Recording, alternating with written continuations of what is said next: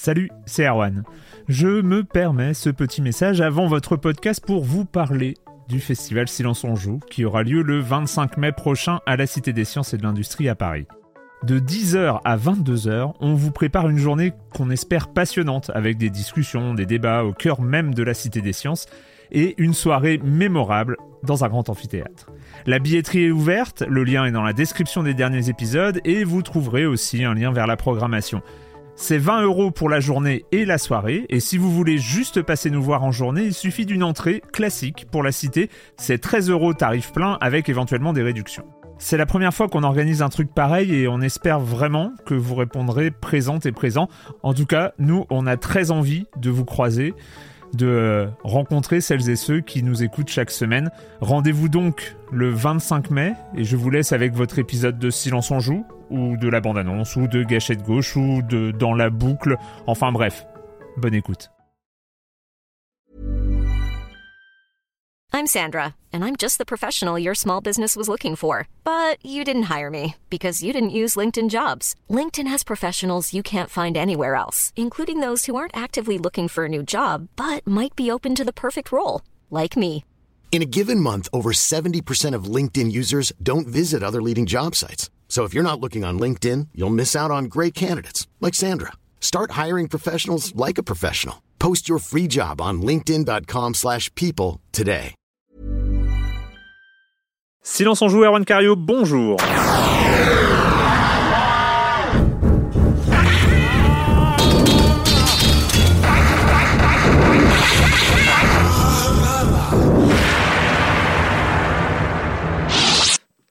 Et si on crée un nouveau format, genre les grands entretiens de Silence on joue? Les grands entretiens. Ouais, ce serait bien quand même. Les grands entretiens de Silence on joue. Euh, on a le plaisir euh, d'accueillir pour ce premier épisode des grands entretiens. Non, on va pas le faire en fait. Euh, de cette émission spéciale Silence on joue d'entretien. Donc on va, on a le plaisir d'accueillir Sébastien Bénard, alias Deep Night, c'est ça, c'est de Motion Twin et on est là pour parler évidemment de, de cette sortie ultra spectaculaire de de cet été, hein, Dead Cells, qui est arrivé sur console, qui était déjà présent sur PC euh, depuis quelques mois, mais voilà, qui est arrivé euh, avec fracas sur, euh, sur les consoles cet été. Et euh, voilà, et on a le merci d'avoir accepté l'invitation de Bah, merci de m'avoir invité déjà, c'est hyper cool. Quoi. Ouais, mais euh, tout le monde est tout le monde est content, c'est c'est formidable. Patrick Helio, tu es là aussi Ah oui, pour bah, euh, conduire cet entretien parce que euh, tu as passé ton été sur Dead Cells. Ouais, j'ai passé de nombreuses heures et j'y joue toujours. Enfin, je- un petit peu Je accro. suis désolé. Ah non, il faut passer. On va en parler. Ne jamais s'excuser, jamais de regret. Euh, donc euh, Sébastien, bah donc on va on va commencer et puis euh, bah, j'ai envie de, de savoir déjà d'où tu viens, euh, comment tu es arrivé au, au- aux jeux vidéo. On sait que tu es euh, un amateur, enfin en tout cas un, un- tu participes énormément au game jam, hein, c'est- ça fait partie de tes habitudes. Mais voilà déjà comment tu en es venu à créer des jeux vidéo? Euh, alors j'ai compté- en fait, le, je vais pas faire l'histoire en long parce que Mm. c'est super long et pas passionnant pour autant, quoi. Et euh, mais en gros, j'ai commencé vraiment très petit. Euh, C'était quand j'étais gamin, en fait, mon, mon frère m'a appris à utiliser à l'époque un Atari ST et d'apprendre à l'époque il y avait le basique. Quand on avait fini de faire le tour des disquettes, en Mm. fait, on finissait toujours sur la dernière disquette qui était le langage de prog, quoi. Et mon frère m'avait appris les bases en me disant, voilà, tu vas voir, c'est rigolo. Et j'avais adoré ça, en fait. Je m'étais inventé, je me rappelle à l'époque, je lisais les, les, les, hum, Mickey Parade et tout ça. Et je m'étais inventé des jeux en fait en, en basique où je faisais les aventures de Fantomial de- tout en texte euh, avec euh, un peu façon livre dont vous êtes le héros. Et en fait, quand j'étais gamin, je me suis rendu compte que bah, j'adorais ça. En fait, J'aimais- j'adorais jouer, Mm. mais euh, en fait, j'adorais euh, dix fois plus raconter des histoires ou inventer un truc ou inventer des règles de jeu. euh. je remplissais des carnets entiers quand j'étais gamin aussi de trucs, euh, de, de jeux que personne n'a jamais joué parce qu'il y a que moi qui les ai vus, mais de trucs de ce genre-là. Quoi. Créer des jeux, ça m'a toujours euh, bien botté. Ouais. Tu- donc tu es team Atari ST. Ouais, je suis carrément team Atari ST, mais, mais c'est bon, voilà, c'est les, les meilleurs, c'est indéniable de toute façon. Bon bah au revoir euh, Patrick. Enfin, Je vais sortir. Et donc euh, comment euh, alors il y a cette passion initiale euh, pour la création de, de jeux vidéo, la, la- la programmation aussi en fait, le fait de faire quelque chose de ses mains, c'est ça Ouais, c'est ça, créer un truc et euh, en fait de pouvoir créer un truc et que quelqu'un d'autre en fait le voit. Hmm. C'était moi c'est vraiment le truc qui m'a toujours fait triper dans le jeu vidéo, c'est cette idée ouais de d'inventer un monde par exemple, comme quand on fait du jeu de rôle par exemple, ce genre de choses, d'être d'inventer un monde et de regarder après les autres euh, s'y promener ou s'y débattre, des fois, ça dépend. Mais, euh, et ça, ça, c'est un truc qui vraiment me plaît. Et aujourd'hui, c'est mon moteur de jeu vidéo, enfin, mon moteur de motivation.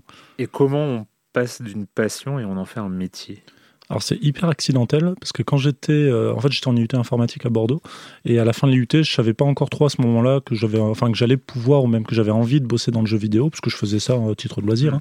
et, euh, et en fait un peu accidentellement j'ai vu une annonce passer de la part de Motion Twin qui à l'époque se créait ça faisait euh, ouais, je dirais six mois que le- la structure existait et ils cherchaient un graphiste pour euh, reskiner le- leur premier jeu faire des trucs un peu plus pro et j'aimais bien dessiner, mais euh, clairement, j'avais pas le niveau. Mais je me suis dit, bon, euh, soit sur un malentendu, ça peut passer. Alors, sur un gros malentendu, c'est passé, parce qu'effectivement, il y a eu plein de quiproquos et T'as été embauché en tant que graphiste. C'est ça. Alors, il n'y avait pas de contrat à l'époque, parce Ouais. que la boîte n'avait pas vraiment de structure, on n'avait pas de salaire, tout ça. Mais genre, officiellement, je suis rentré au début en tant que graphiste. Et au bout de six mois, ils se sont quand même bien rendu compte que c'était pas ouf ce que je faisais. et là, je leur ai dit, bah, je suis codé aussi, et sinon, je peux plus faire de- de- du jeu. Et en fait, ça a commencé comme ça. Euh, À l'époque, c'est Benjamin, Benjamin Soulet, euh, qui a quitté Motion Twin depuis, qui a Mm. monté sa propre structure, qui m'avait laissé ma chance et qui euh, bah, fait que je suis encore là aujourd'hui. Et... Et donc, euh, c'est quoi tes, tes- justement tes, tes premiers jeux, tes ta première expérience de, de créateur de jeux professionnel? Euh, le premier jeu sur lequel j'ai bossé, euh, il y en a plein. En fait, à l'époque, on avait plein de jeux qui sont pas sortis, donc on avait plein de prototypes euh, qui sont jamais, qui n'ont jamais vu le jour.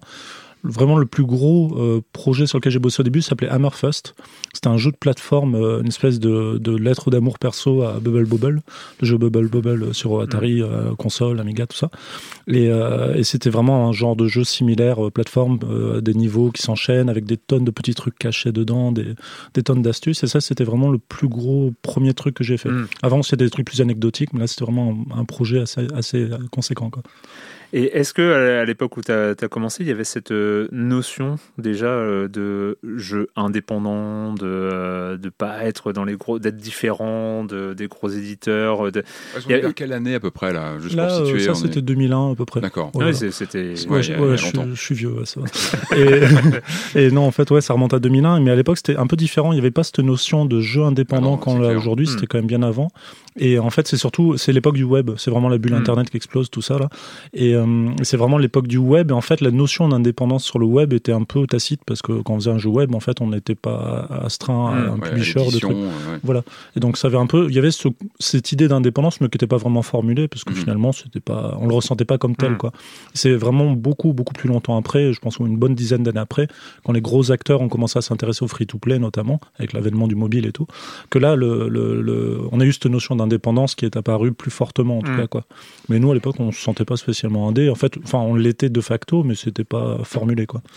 Donc si je résume, il y a une boîte euh, qui se crée sur Internet en 2001 en France.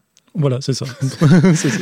Bon moment. C'était le meilleur moment. On c'est s'est dit, le- tiens, parce que ça. euh, pour ceux qui n'étaient, euh, je sais pas, pas nés ou qui s'en souviennent pas, euh, il y a, oui, le- sûr, on, par- on casse. parle de crise, Ah ouais. mais alors le, le, le web euh, Ouais, en c'était- 2000-2001, c'est euh, Ah, bah, c'était Beyrouth. hein. ah oui, non, ah oui, il y avait plus rien. Enfin, c'est la bulle qui explose et qui euh, qui laisse personne. beaucoup de boîtes, euh, ouais, il y avait beaucoup d'agences web et tout ça à l'époque. Et en fait, nous, ce qui, enfin très brièvement, ce qui nous avait un peu sauvé, c'était une rencontre avec euh, Chris- euh, Tristan Colombet de Pricey.com, euh, Pricey, Pricey, enfin, ça dépend Mm. comment les gens le prononçaient, mais avec qui on a monté en fait un, un jeu. On a fait plusieurs projets ensemble de, de jeux qu'on faisait sur sa plateforme de, de mini-jeux. Mm.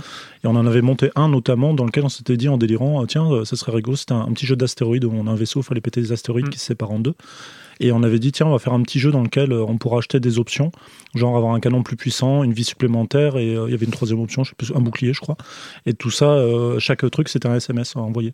Et on s'est dit, bon, on va, on va faire ça. Et puis à l'époque, on était hyper naïfs tous, y compris Tristan, parce qu'on s'est dit, tiens, on va partager les revenus à égalité, surtout. et puis voilà. Et en fait, ça a explosé. Et c'est le moment où, pour nous, Motion Twin, ça a basculé dans l'idée que, ah tiens, on pouvait faire autrement que de vendre de la prestation. On a commencé à faire nos propres jeux et notre propre monétisation. C'était vraiment le début du free-to-play en France à, ce moment-là, quoi. Donc ouais, en plus vous arrivez, vous arrivez très vite à faire euh, à, faire de Ah, l'argent. euh, Un peu plus tard que très vite, mais oui, euh, je pense vers 2004, 2003-2004, si je dis pas de bêtises. Oui, parce qu'à Bordeaux, il y avait euh, notamment euh, Callisto, il y a Callisto, hein, qui, qui est, qui est une des grosses victimes de, de, a- de ouais. la bulle Internet qui Bah, explose. hein. Il y, a- il y a plusieurs anciens, enfin, qui sont plus aujourd'hui, mais qui étaient de Motion Twin, qui ont, qui ont touché d'une manière ou d'une autre à Callisto, en fait, Ouais. qui, ont, y- qui ont travaillé en stage ou autre, quoi.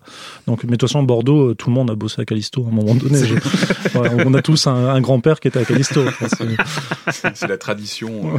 euh, Euh, Motion Twin, Motion Twin d'ailleurs c'est assez rigolo hein, parce qu'avec le succès de Dead Cells, euh, on, en- on entend beau, on a, vous avez fait des interviews à l'étranger, aux, aux États-Unis et tout ça. Et alors s'il y a un, un truc qui ressort, c'est un truc qui scotche tout le monde, c'est la scope. ah oui. Là, là, ils, là, ils comprennent pas. Donc, euh, Mm. parce que Motion Twin, que moi, bon, évidemment, comme, comme beaucoup, on, on- on suit quand même depuis quelques années, hein, que ceux qui connaissent les jeux Internet, les jeux en Flash, les, les choses comme ça, c'était un nom qui était connu. Et on savait que voilà, c'était la scope de Bordeaux. Euh, c'est quoi le principe? Alors Scope, en fait, c'est un statut, c'est pas spécifique aux jeux vidéo, hein, Mm. c'est un truc assez Ah, général. tout. Ça veut dire société coopérative ouvrière de production. En général, c'est plutôt des structures assez importantes et dans lesquelles euh, les gens peuvent être, le- les salariés sont des sociétaires Mm. et il y a des banques notamment qui sont en Scope. euh, enfin, il y a vraiment toutes sortes de structures.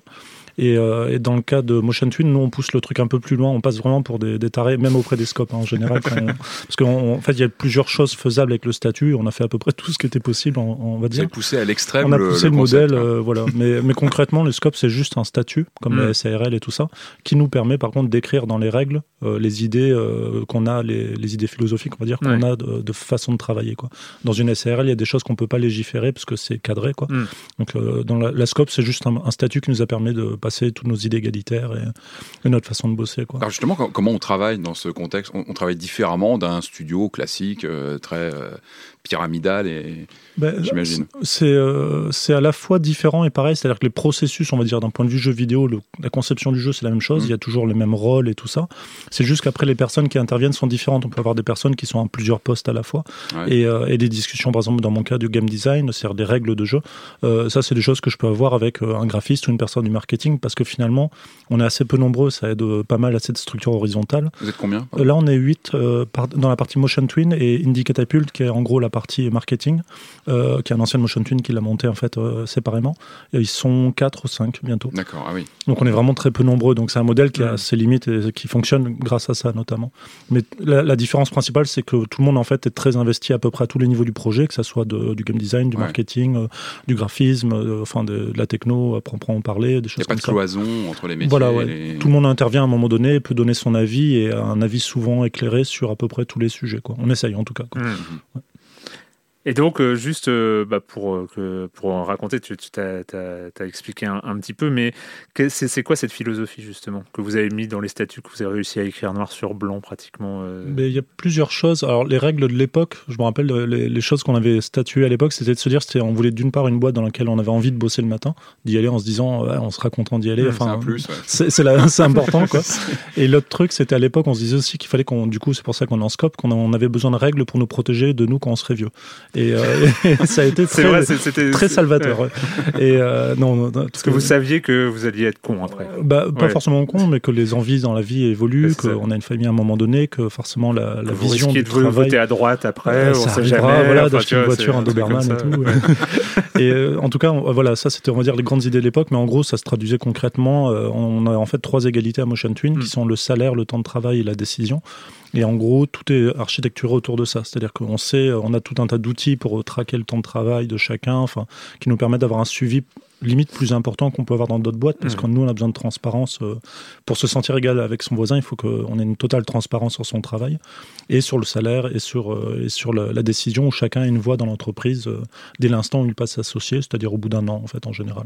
D'accord. Et, et du coup, il y a euh, quand même des arrivées, des départs, il y a un turnover dans, euh, dans cette boîte où on est content d'aller le matin, il y a quand même des gens qui partent. Ouais, bien des- sûr. hein. Bah ça, c'était le, le truc qui était le plus dur à gérer, c'est qu'à l'époque, euh, quand on a monté les premières règles, donc là, il y a, il y a 17 ans maintenant, on était plutôt dans l'optique de comment on fait pour que les gens restent, se plaisent et tout ça. Et on avait dit, bon, si un jour il y a des départs, on verra bien le jour même. Alors effectivement, quand il y a eu les premiers départs plus ou moins volontaires, enfin, il y a eu plein de scénarios différents, c'était plus compliqué parce que d'une part, ben, on s'est rendu compte que les ressources humaines, bah, c'était nous aussi, en plus Ouais. des, des autres casquettes, quoi. Et que c'est jamais très très drôle d'assumer ce, ce genre de rôle. Et donc c'est là où on s'est rendu compte que oui, d'un point de vue structure, on avait manqué d'outils. Mais, euh, mais maintenant, on essaie vraiment d'enrober ça et de, cadrer tout, y compris les départs. Et, et, voilà, que ce soit des départs volontaires ou non, ou des décisions stratégiques ou des trucs comme ça qui sont le côté moins rigolo de, de hmm. l'organisation, mais qu'il faut quand même gérer parce que personne ne le fera pour nous. Quoi. Et donc, en fait, en, juste pour euh, là on va on va arriver très vite évidemment euh, au, sujet euh, d'actualité. Mais au sein de au sein de Motion Twin et j'ai évoqué un peu le, truc en plus alors déjà si oui il faut parler quand même des jeux avant Dead Cells parce que Motion Twin s'est quand même fait connaître pour des sacrés euh, à l'époque, on appelait ça quoi? C'était viral à l'époque. Ouais, hein. c'est la viralité ludique euh, mm. de, Motion Twin, avec euh, des jeux comme La Horde, des jeux comme La Brute. La Brute, voilà, oui, c'était qui il y avait une recette, il y a une recette Motion Twin euh, à l'époque en tout cas euh, qui, euh, qui fonctionne, où il y a des, des sortes de préceptes initiaux comme ça de, de qui...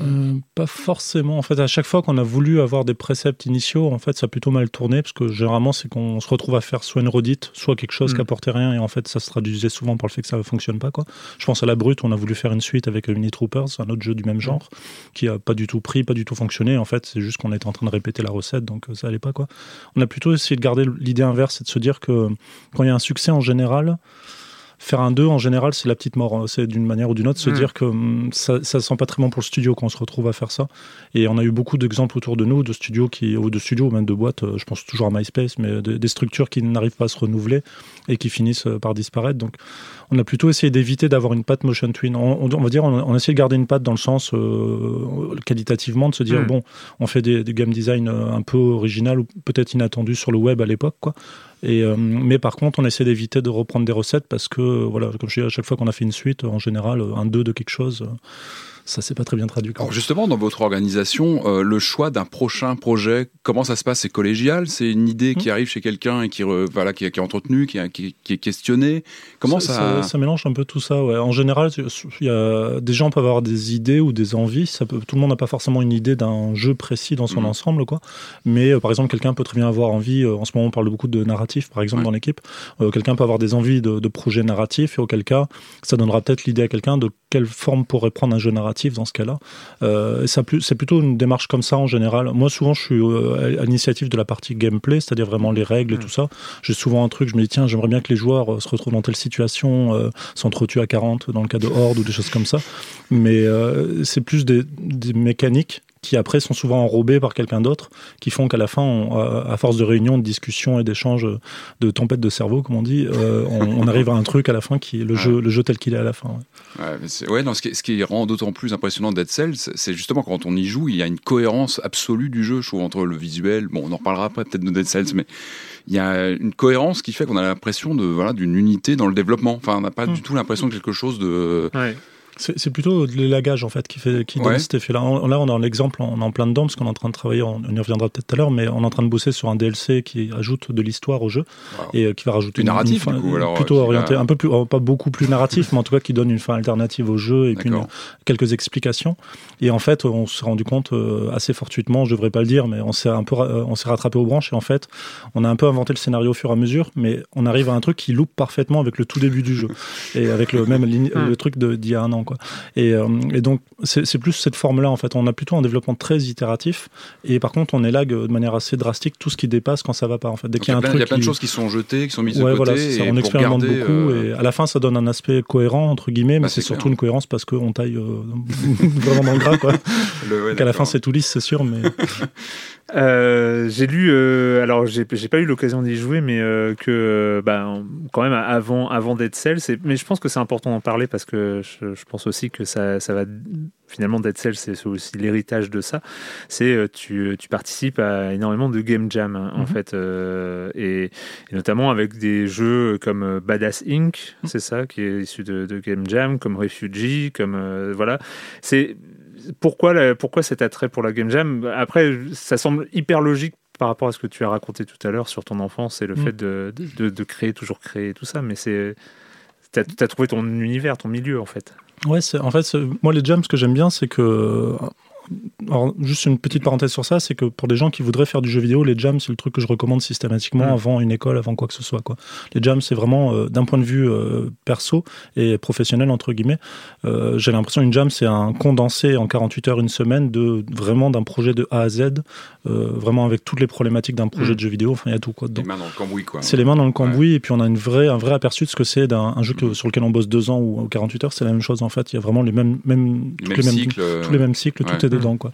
Et, euh, et moi, ce que j'aime bien justement dans les jams, c'est ce côté, euh, comme c'est à court terme, et qu'en plus, de toute façon, j'aurai interdiction de bosser dessus après, c'est un peu l'idée de la jam. Enfin, Mm. des fois, il y a des gens qui font une suite, mais je m'interdis un peu cette idée-là. Ça me permet aussi de, de faire toutes les, toutes les petites idées un peu débiles que je peux avoir, ou la petite envie. euh, Badass Inc., c'est né juste, euh, c'est un jeu de un point and click action, un peu, un, un mélange entre un point and click et un jeu de, à la flashback. Et c'était juste venu de l'idée que j'avais envie de faire un personnage avec un cycle de marche, en fait, une animation de marche. Mm. Parce que c'est un truc que j'avais jamais vraiment fait, que je savais que j'étais pas très bon en anime à ce moment-là et tout. Je suis toujours pas très bon en anime. Mais je m'étais dit, tiens, j'aimerais bien avoir un perso un peu classe, en trench coat, quelque chose euh, qui a une anime de marche un peu euh, sympa. Et c'est devenu très progressivement, euh, bon, ça se passe dans les 48 heures, donc euh, Très la- progressivement, voilà. très vite quand même. très très vite, on va dire dans la matinée, ça devient un personnage félin. Puis tiens, je me dis tiens, cyberpunk c'est cool. Et puis du coup, cyberpunk, enfin ça appelle tout le reste en fait en cascade quoi. Mais ça part souvent d'une idée, d'un truc que je ferais pas forcément sur un gros projet. Je me dis tiens, j'ai pas envie de faire un, un jeu de un point and click par exemple nécessairement. Mais le format jam me permet de le faire parce que je me dis bah, en 48 heures, j'en aurais fait un et je peux y exprimer ou expérimenter deux trois idées que j'ai en tête euh, assez librement quoi. Allez, c'est le moment euh, de, de parler du, du lourd de, de, de, de, de l'actualité. On va écouter un morceau euh, issu de, de la bande originale Ah ouais. de Dead Cells.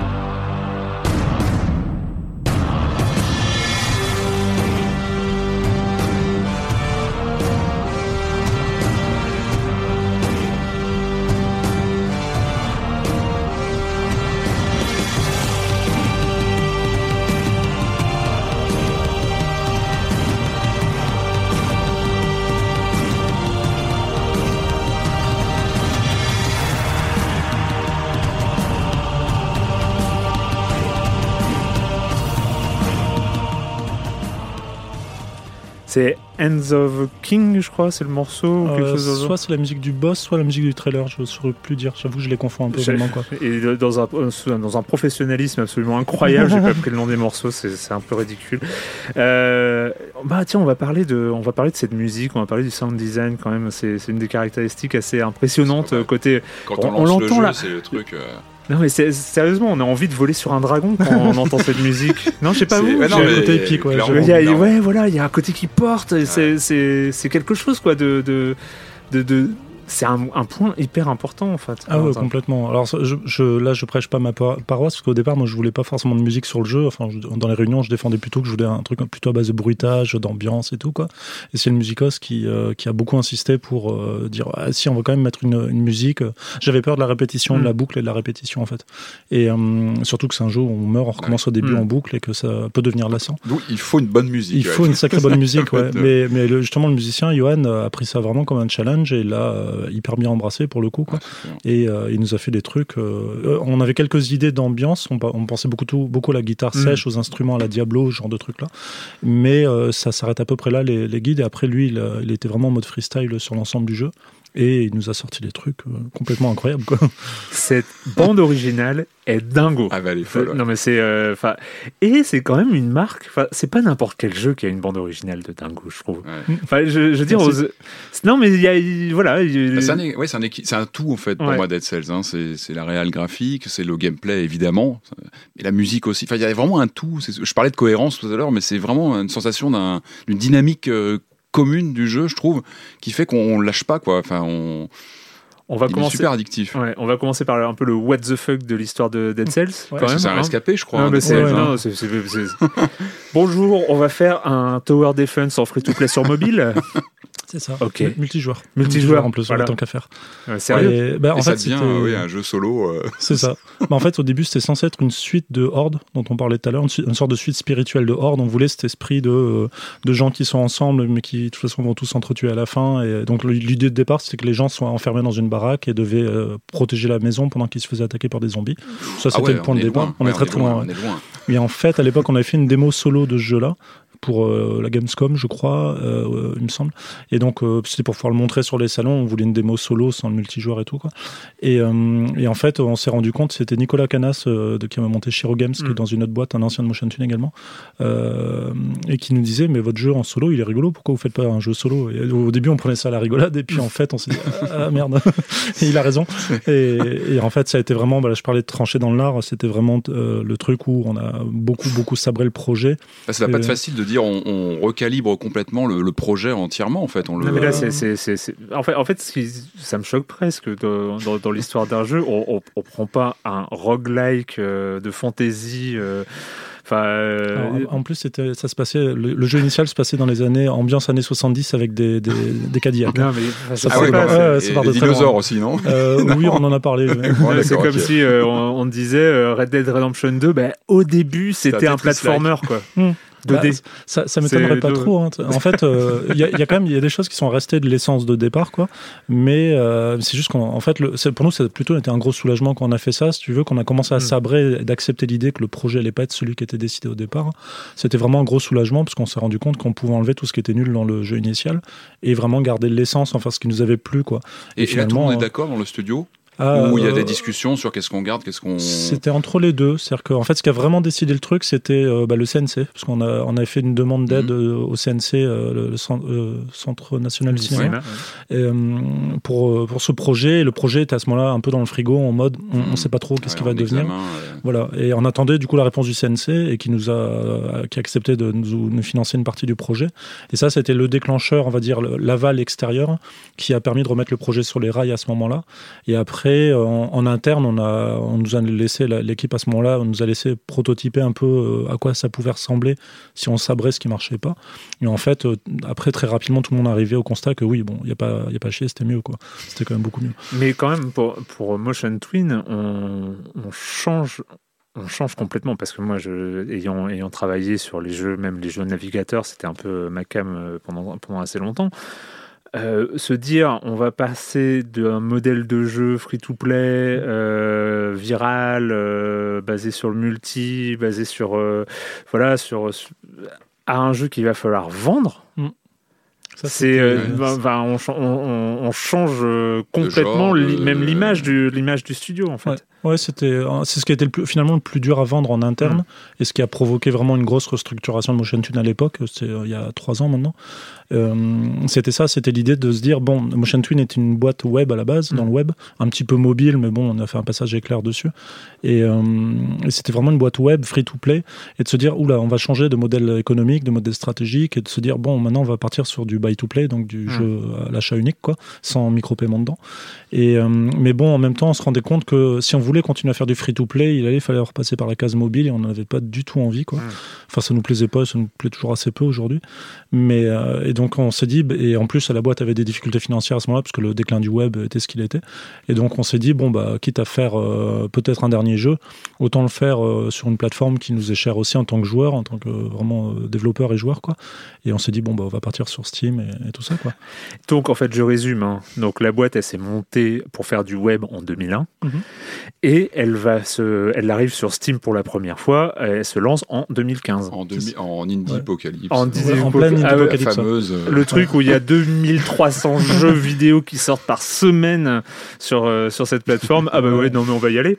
Bah, non, c'est le bon moment. Je sens, il y a un truc, il y a un frémissement, c'est le bon moment pour y On, a- aller. on avait en fait euh, cette grosse discussion sur Steam Apocalypse. On en a toujours plein en fait. Oui, oui, Euh, ouais. On est les premiers à dire qu'en fait que c'est du, enfin c'est de la, grosse connerie. hein, très Mm. honnêtement, l'Indie Apocalypse. Il y a des titres qui sont vautrés. Euh, il y en a quelques-uns qui étaient très attendus, qui se sont votés, comme ils étaient attendus, ils ont fait beaucoup de bruit, mais dont les qualités, quand on les prenait en main, c'était pas ouf. Quoi. Mm. Et la réalité, c'est que je pense qu'en fait, il y a, il y a plus que l'indipocalypse, c'est les, les, comment on dit ça, les, l'expectation les attentes des Mm. joueurs se sont mises à grossir en fait sur les jeux indés. Et du coup, il y a eu des jeux qui ont fait des buzz euh, assez improbables. Et du coup, quand ils sont sortis, on s'est rendu compte que c'était pas si terrible et ça fait beaucoup de bruit en Mm. fait. La réalité, c'est que je pense que les jeux qui mettent de l'effort qualitativement, euh, des, les gens qui mettent vraiment de la qualité dans leur jeu, globalement, j'ai l'impression qu'ils s'en sortent quand même plutôt bien. quoi. J'ai un seul contre-exemple aujourd'hui qui me vient en tête, c'est The Messenger qui vient de sortir très récemment, qui euh, fait pas des, des revenus, enfin en tout cas qui n'a pas l'air de vendre énormément, mais pourtant le jeu est très qualitatif. Mais globalement, par contre, j'ai assez peu d'exemples de jeux vraiment très qualitatifs qui n'aient pas fonctionné. De trucs où je me suis dit, euh, ouais, celui-là, il parce que pas as jamais entendu parler. C'est possible que j'en ai pas entendu Tu parler. ouais, C'est un jeu très qualitatif qui a fait 8 ventes. euh, Ouais, ça c'est possible. Mais en général, t'en entends parler dans le milieu parce que ces jeux-là, euh, et c'est des jeux de niche souvent, Mm. et c'est ceux-là qui circulent dans les, les Discord ou les, enfin les, les, les milieux, on va dire. Mm. T'en entends souvent sur le Twitter des, des quelques gros indés, on va dire. T'en entends parler quoi. Mais après, est-ce qu'ils se traduisent en, ils touchent le grand public et qu'ils se vendent? Ouais, je, je, à chaque, à chaque- à l'époque, on en avait beaucoup cherché pour essayer de se rassurer sur ça, et en fait, on s'était rendu compte que, euh, bah voilà, que les jeux vraiment qualitatifs étaient finalement euh, se vendaient correctement, quoi. Mais à ce moment-là, on intègre quand même deux contraintes énormes. C'est un, il faut faire un très bon jeu.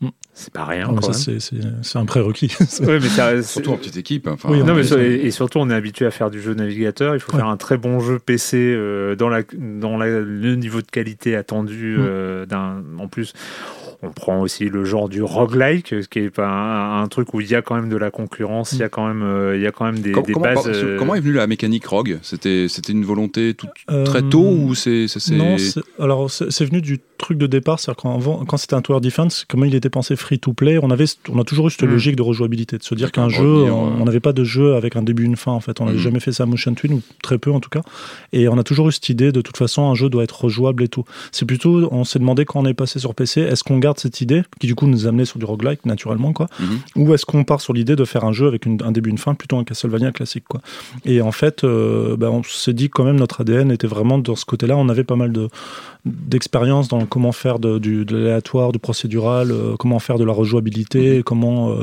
euh, donner des choses à- des gains très progressifs aux joueurs tout ça enfin on avait quand même une expérience free to play et on s'est dit bah sur ce jeu là ça serait con de pas s'en servir quoi D'où le côté addictif du jeu en fait. C'est- Mm. Ça, ça vient de ces, de ces racines. euh, Ouais, on to n'en est pas forcément très fiers mais oui c'est- en tout cas Non, mais ça on- marche en tout on- cas. C'est on- clair on, que. comprend le, le rythme de, de jeu d'un joueur et on essaie de le réappliquer, ouais, de savoir euh, la fréquence des gains, tous ces trucs-là. tous Et ces sans être frustrant, enfin, il y a toujours le Ouais, dosage. on perd, mais on y revient parce qu'on met jamais la mécanique du jeu en par défaut. C'est toujours, on s'en veut à soi parce qu'on a pris une mauvaise décision ou autre. Mais Ouais, c'est ça.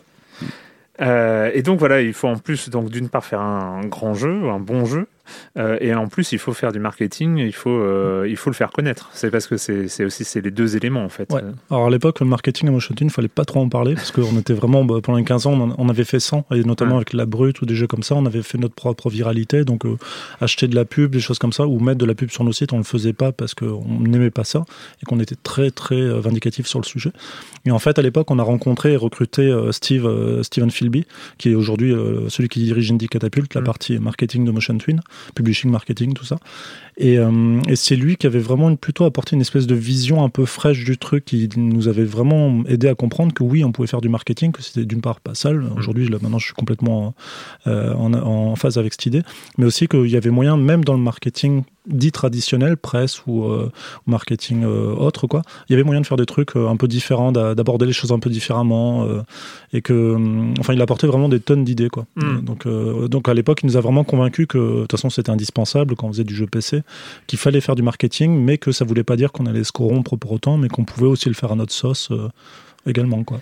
J'ai vu que donc euh, Dead Cells c'est sorti en bêta, en, alpha- en early access, Ouais, en early access, en ouais. early qui access. doit être un moment important quand on le quand on le, on le C'est- pose en early access. Ça Mm. se passe comment Bah, concrètement on, on, a- on appuie sur un bouton, il arrive, Ouais, c'est ça. il est sur la plateforme et, et on attend. on- Ouais, c'est à peu près ça. Alors après, euh, là pour le coup, Steve avait vraiment fait euh, ses devoirs et il s'était beaucoup. Il n'était pas du tout du jeu vidéo à la base, hein, mais il s'était vraiment beaucoup renseigné et formé avec nous. Et donc lui essentiellement sur la partie marketing, sortie, tout ça. Mhm. Et en fait, on avait eu euh, la chance d'avoir une info à l'époque euh, qui était, enfin c'est une info, c'est pas vraiment très secret, mais c'est important de le rappeler, c'est qu'un early access c'est comme une sortie en fait. La réalité c'est quand un jeu, dans, si on prend le cycle de vie d'un jeu, euh, l'early access c'est sa réelle sortie en fait. C'est vraiment pas anodin. c'est voilà, si on se loupe l'early euh, access, en général, c'est dur de se rattraper aux branches après. Et la, la- la- parce que l'early access, c'est une démo payante en quelque Ouais. sorte du jeu. Et le moment où le jeu sort vraiment, en fait, ce- cette étape, C'est très anecdotique. presque du, Ouais, du, du moment de l'early access. ça, et ça n'a pas vraiment d'impact. C'est-à-dire qu'en fait, il n'y a pas de pic de vente très marqué à ces gros au moment de l'early Voilà. access. Quand on sort l'early access, c'est comme si on sortait le jeu. Donc du coup, on, on le savait ça avant, et on a essayé vraiment de faire, d'aborder cet early access, voilà, comme une sortie avec euh, tout le marketing et toute la, la com qu'on pouvait à ce moment-là, quoi. J'ai lu ou j'ai entendu que l'early access a aussi été décidé parce que bah, Motion Twin n'était pas hyper en forme. Ouais. Ouais, ce complètement. C'était la donc cette année-là, je me rappelle, on, a- on savait qu'on était dans le rouge l'année suivante en Mm. termes de, de- de revenus et tout ça. Pardon, c'était c'était quand l'early access? Euh, C'était en 2018, donc ça devait être 2016, si je dis pas de Mm. bêtises. De, euh, 2016 peut-être, oui, c'est ça. 2017, non? Début 2000, non, c'est pas- 2017, ouais, je sais plus, ouais, j'avoue que je me perds un peu. Et euh, c'était en mai, donc euh, non, ça devait être 2017 alors. Et, euh, et oui, on était un peu dans le rouge parce qu'on savait qu'en gros, si on commençait pas à avoir d'autres sources de revenus à ce moment-là, on allait vraiment avoir du mal Mm. à, euh, tirer les, les- ra- enfin, raccorder les deux bouts. Et, et donc, et donc ouais, du coup, le- le- l'early access, mais c'était à la fois une nécessité, mais on savait qu'il fallait surtout pas se précipiter parce que pour le coup, il y avait l'Indie Apocalypse, c'est des Mm. exemples de jeux qui avaient fait grand bruit en early access, No Man's Sky pour ne citer que lui, quoi, et, et qui ont fait beaucoup de bruit et qui sont clairement partis dans le mur à cause de ça. Et euh, donc on savait qu'on on était, on était pressé, mais clairement il fallait quand même pas qu'on se dépêche de trop. Et là pour le coup, c'est aussi- là aussi Steve qui nous a pas mal euh, aidé à bien gérer ça, tout en nous en continuant à faire le dev du jeu, quoi. Pardon. Vas-y, vas-y. On, vas-y. on- on apprend quoi du coup pendant euh, l'early access qui dure quand même assez longtemps? On apprend quoi? On Euh, écoute euh, beaucoup, ouais. on note, j'imagine, les retours. euh? En fait, ça s'est passé. Enfin, on va dire, euh, ça s'est passé comme on aurait imaginé idéalement, c'est-à-dire qu'en fait, euh, l'early access, comme je disais, on, on le considérait comme une sortie. Donc Mhm. le jeu, il y avait une- ce qu'on appelle une vertical slice. Le jeu était Mhm. relativement complet et jouable de bout en bout. C'est juste qu'il manquait de contenu à ce moment-là, mais le jeu était globalement jouable. Et on s'était dit, normalement, l'early access, on avait surtout annoncé une des règles importantes, c'est d'annoncer au départ combien de temps ça va durer, Mhm. pour que les joueurs Cadré. se disent pas que ça va durer euh, une durée indéterminée. que Ouais, ça- où ils peuvent décrocher, dire euh, voilà, bah, alors que là, si on leur dit, bon, on, on s'était engagé à un an, on a fait un an et demi, mais en leur expliquant bien, mais on n'a pas dépassé. Enfin, plus que ça, quoi. Et, euh, et en fait, euh, moi, je m'attendais vraiment à ce qu'en gros, du début de l'early access à la release, on soit à peu près sur les rails de ce qu'on avait décidé. Le jeu allait juste avoir du contenu supplémentaire, mhm. pas trop dévier de sa courbe, de sa, sa, sa mécanique. juste truc, enrichir la base. Voilà. euh, et, et en fait, dès la première, le premier mois, il y a eu tellement, tellement de retours, beaucoup plus que ce qu'on avait imaginé au Ouais. départ, parce que le jeu a énormément fonctionné au tout départ. On a eu énormément de retours sur les forums et tout, et des trucs hyper pertinents en fait, des trucs que j'avais pas vu depuis assez longtemps, à part sur le web. Genre, par exemple. euh, Euh, bah, des choses qui étaient des problèmes d'équilibrage ou même des idées de choses qui n'allaient pas, des concepts même dans le jeu qui n'allaient pas ou des, des problématiques diverses, on va dire, de, de règles, de Ouais. graphiques. euh, des de choses qu'on son. voit plus forcément quand, t'es dans le- quand on est dans le guidon et qu'on Ouais. est. euh, Ouais, ou même simplement un truc où tu dis, tiens, ça c'est bon, ça fonctionne, et en fait, quelqu'un te propose une idée et elle est mieux, et donc euh, bah, tu te dis, euh, c'est- tu serais con Ok. de pas la prendre, quoi.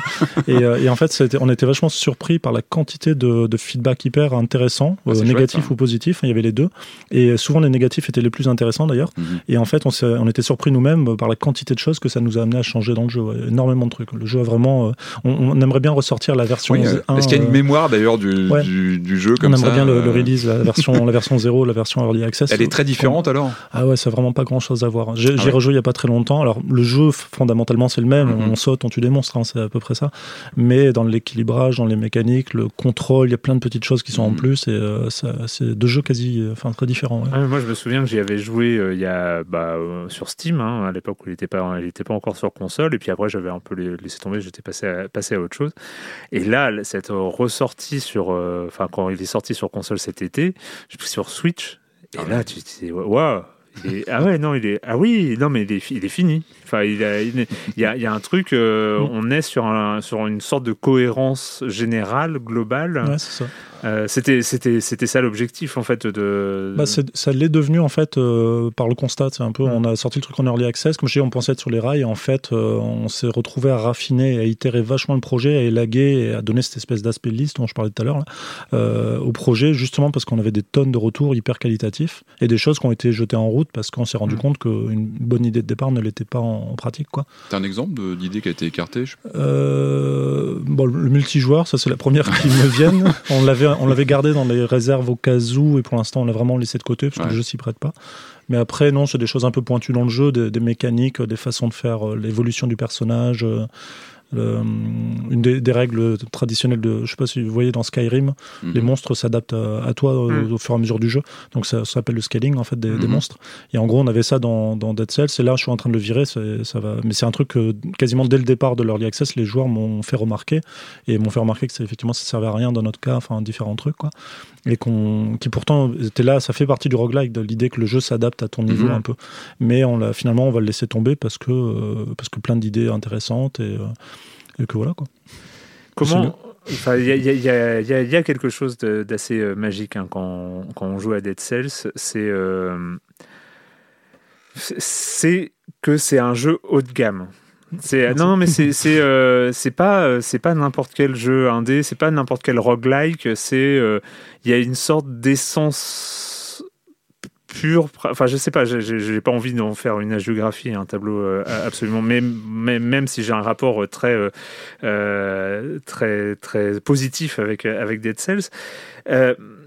Est-ce que, enfin, de ton point de vue de créateur, c'est quoi le sentiment d'être arrivé à, proposer ce, genre d'expérience-là avec avec- tu dois avoir quand même des retours plutôt positifs aujourd'hui?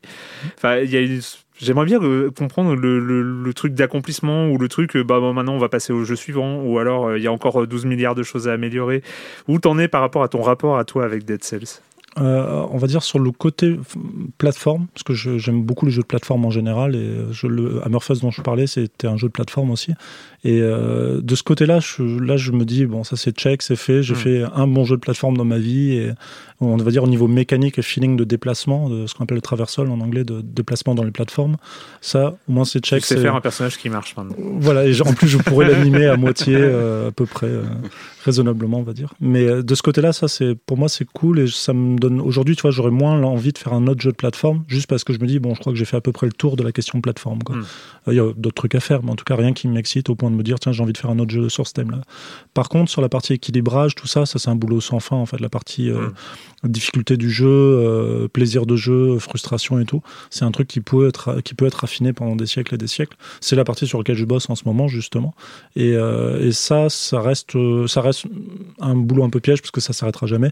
Et il faudra bien qu'à un moment donné que je lâche le truc en disant bon là c'est bon, c'est c'est ma version C'est quoi C'est multiplier les templates possibles pour, euh, Ouais, pour les joueurs, euh, les, combinaisons. euh, Ouais, voilà. J'ai lu que vous aviez été assez inspiré par Binding of Isaac de- sur, sur, sur cette capacité comme ça à multiplier les, les, les, les stratégies de joueurs pour. euh, C'est- un peu l'idée. Alors, ça- si on devait faire l'analogie à Binding of Isaac, qui reste un modèle positif et négatif pour beaucoup de choses, quoi, ça serait pour éviter justement l'écueil de Binding of Isaac sur le côté, euh, le nombre de strates qui servent à rien, en fait, quoi, Mm. Qui sont clairement mauvaises euh, dans le jeu. Et là, je suis plutôt en train d'essayer, tu vois, par exemple, de- je, je refais très récemment une passe sur à peu près tous les équipements du jeu pour essayer de prendre tout ce qui était pourri et de le rehausser, en fait. Et Ah de oui. m'assurer. En fait, mon problème aujourd'hui est pas tant des, des armes, des, des armes, des, des compétences, euh, de tout ce qu'il y a, en fait, tout, les, tout ce qui est pénible. En gros, ça- moi, ça me va que le jeu soit aléatoire. Ce qui m'embêterait, c'est que euh, sur euh, X-Run, t'en fasses certaines qui soient vraiment pourries parce que tu trouves des items qui sont clairement identifiés comme Mhm. pourris dans le jeu. Et euh, ça, c'est vraiment un truc que j'essaie de corriger aujourd'hui. quoi. Je suis plutôt dans les- J'ai plutôt cette frustration-là de me dire, bon, j'aimerais que quoi que tu trouves, ça soit drôle. quoi. Et euh, ça, c'est bon, c'est un boulot sans fin potentiellement. ouais. C'est quoi le, le truc dont tu es hyper fier? Enfin, le, le détail, le, le Euh. pixel du jeu que tu, euh, que tu kiffes le plus Alors, moi, c'est vraiment les contrôles. C'est vraiment le truc sur lequel j'ai passé une grosse partie de mon temps, c'est les contrôles de déplacement, c'est de Mm. plateforme. J'en parlais récemment sur une conf, justement, en montrant, euh, j'ai une touche de debug qui me permet de désactiver tout ce que j'appelle les helpers de contrôle.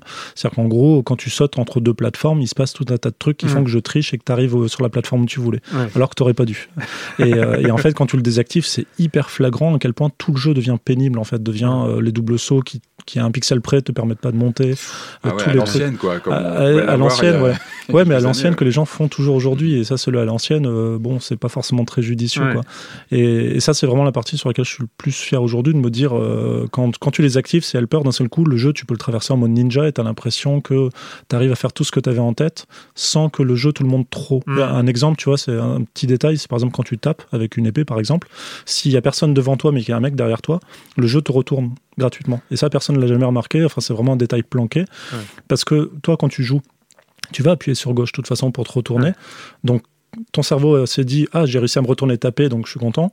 En fait j'ai triché parce que tu t'es retourné bien trop tard et que ça allait louper. Ah je suis pas si bon en fait alors voilà, mais c'est ce genre de petits détails que les gens perçoivent pas forcément et qui font que euh, tu as une sensation quand même d'accomplissement quand tu joues tu te dis tiens c'est facile à prendre en main quoi. Mais ça, ça moi je me suis dit je me suis fait cette remarque c'est euh, sur les doubles sauts notamment. Mm.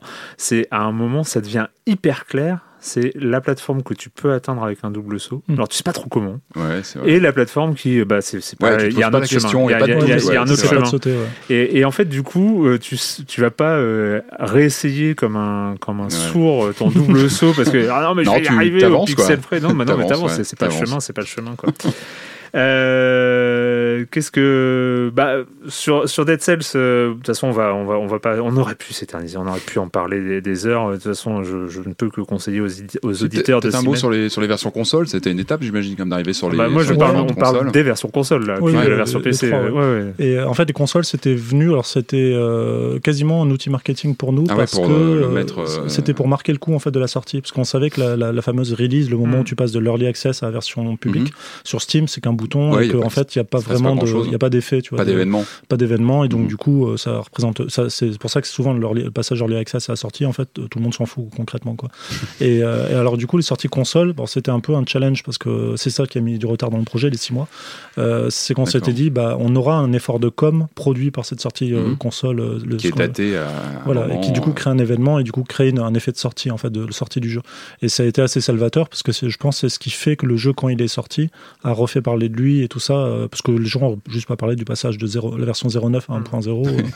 Euh, voilà, c'est, ouais, ça permet de toucher un autre public aussi, ça en permet plus de toucher, du PC. Euh, parce qu'aujourd'hui, c'est un jeu console. Et en fait, ouais, clairement, quand, quand, on a commencé à développer sur Switch notamment, on s'est vraiment rendu compte, on savait que c'était un jeu pensé manette, donc mhm, clairement, mhm. l'ADN console était là, quoi. mais par contre, on n'avait pas eu encore trop cette intuition que le jeu allait être bien pour du portable, en fait. Et en fait, on s'en est rendu compte assez rapidement au moment où le jeu ça a été fait comme ça, que en fait on avait plein de trucs qui avaient été taillés, mais qui venaient de notre ADN de joueur web. Dans l'optique, les gens n'ont pas le temps de jouer, hmm. donc on fait un jeu pour que les gens jouent alors qu'ils n'ont pas le temps. Et euh, donc dans des formats d'une heure, des trucs assez hmm. cadrés, ou voire une demi-heure et tout. Et en fait, on s'est rendu compte, bah tiens, merde, c'est coup de bol, ça colle parfaitement à la Switch, quoi. Et que ça rentre dans ce format de tu as un, un, trajet en train, tu peux faire un run ou deux et ça rentre dedans. Ça marche bien avec le métro. Avec le métro, je, te, promets, ça marche hyper bien. C'est vrai que visuellement, il est, il est, il est claquant sur, sur, Switch. Il est, il est vraiment. Euh, c'est dingue.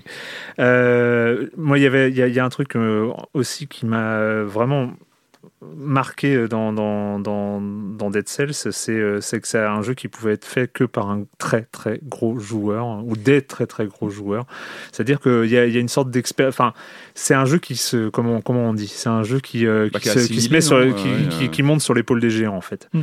C'est cette idée-là qu'il part pas de rien, il monte sur l'épaule des géants, il s'inspire de, des, jeux avant pour aller encore plus haut, en fait. C'est euh, c'est quoi ton expérience de joueur de, ça, ça, nourrit euh, comment ton, ta création? Mais On a vraiment une tonne. De, enfin, tout le monde est vraiment très joueur à Motion Twin, mais sur des jeux très différents. C'est ça qui est mm. rigolo, c'est que moi, je suis par exemple très fan de Diablo 3, euh, je peux être très fan de Dark Souls, mais on, on, s'est dit qu'on mettrait un pot à Motion Twin, on mettrait une pièce à chaque fois qu'on dit Dark Souls.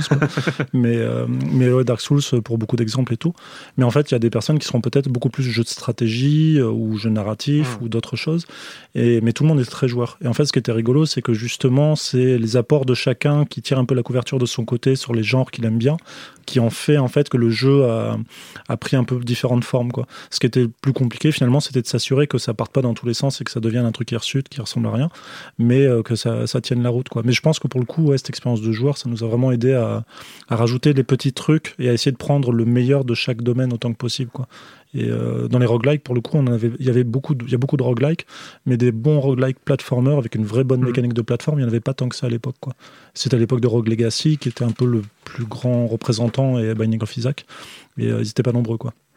Juste avant euh, la conclusion, on va quand même, parce que j'en avais mis deux et elle est, elle est vraiment très très bien, on, va écouter juste un, un autre morceau de, de la bande originale de Dead Cells.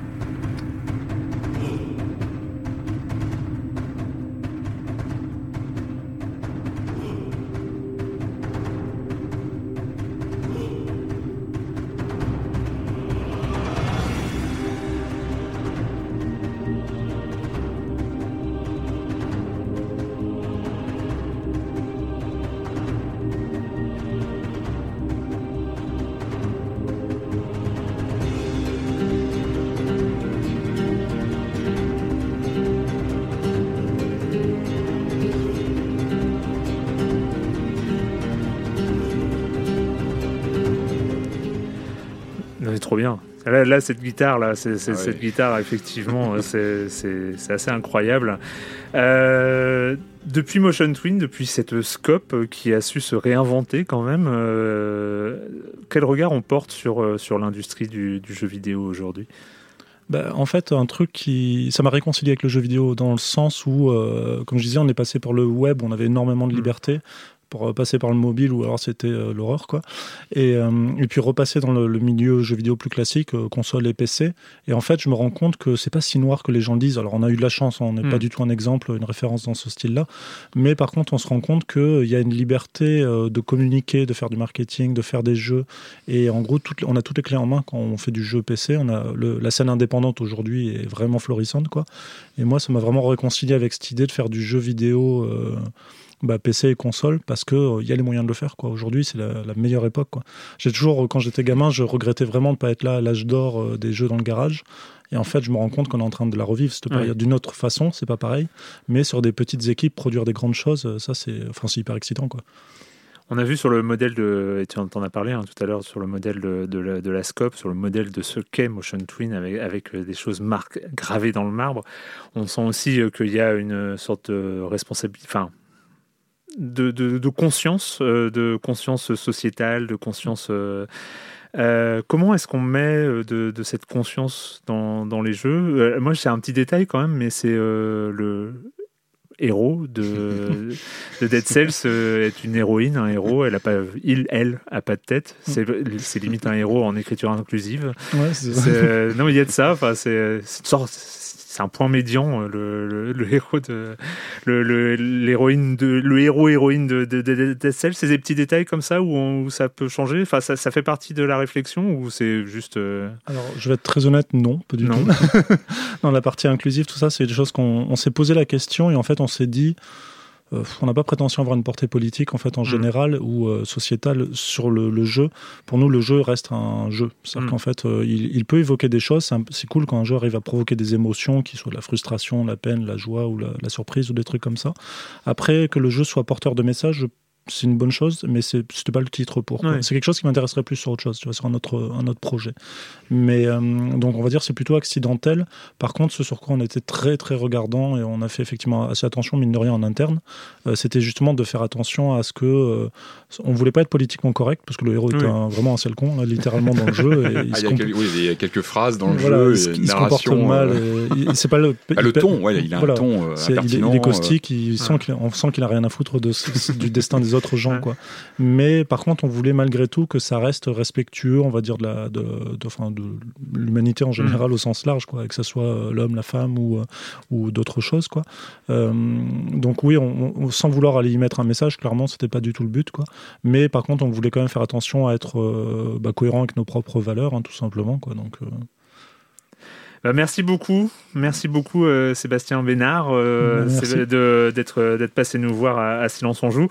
On rappelle euh, Dead Cells, euh, donc tu as évoqué un DLC hein, qui arrive euh, qui arrive bientôt. Un premier DLC qui arrive courant euh, octobre-novembre, je pense, qui sert vraiment du gros équilibrage, là, qui re- remet à plat le jeu, clairement.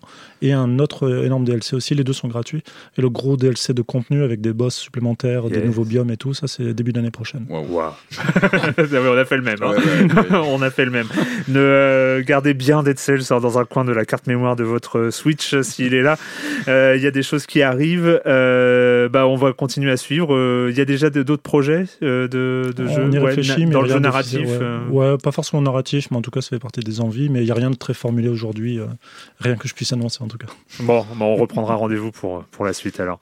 Encore merci et merci Patrick. Merci. Et donc euh, nous on se retrouve la semaine prochaine pour parler de jeux vidéo ici même et à la réalisation quand même, c'est encore lui, Quentin Bresson de Binge Audio. Ciao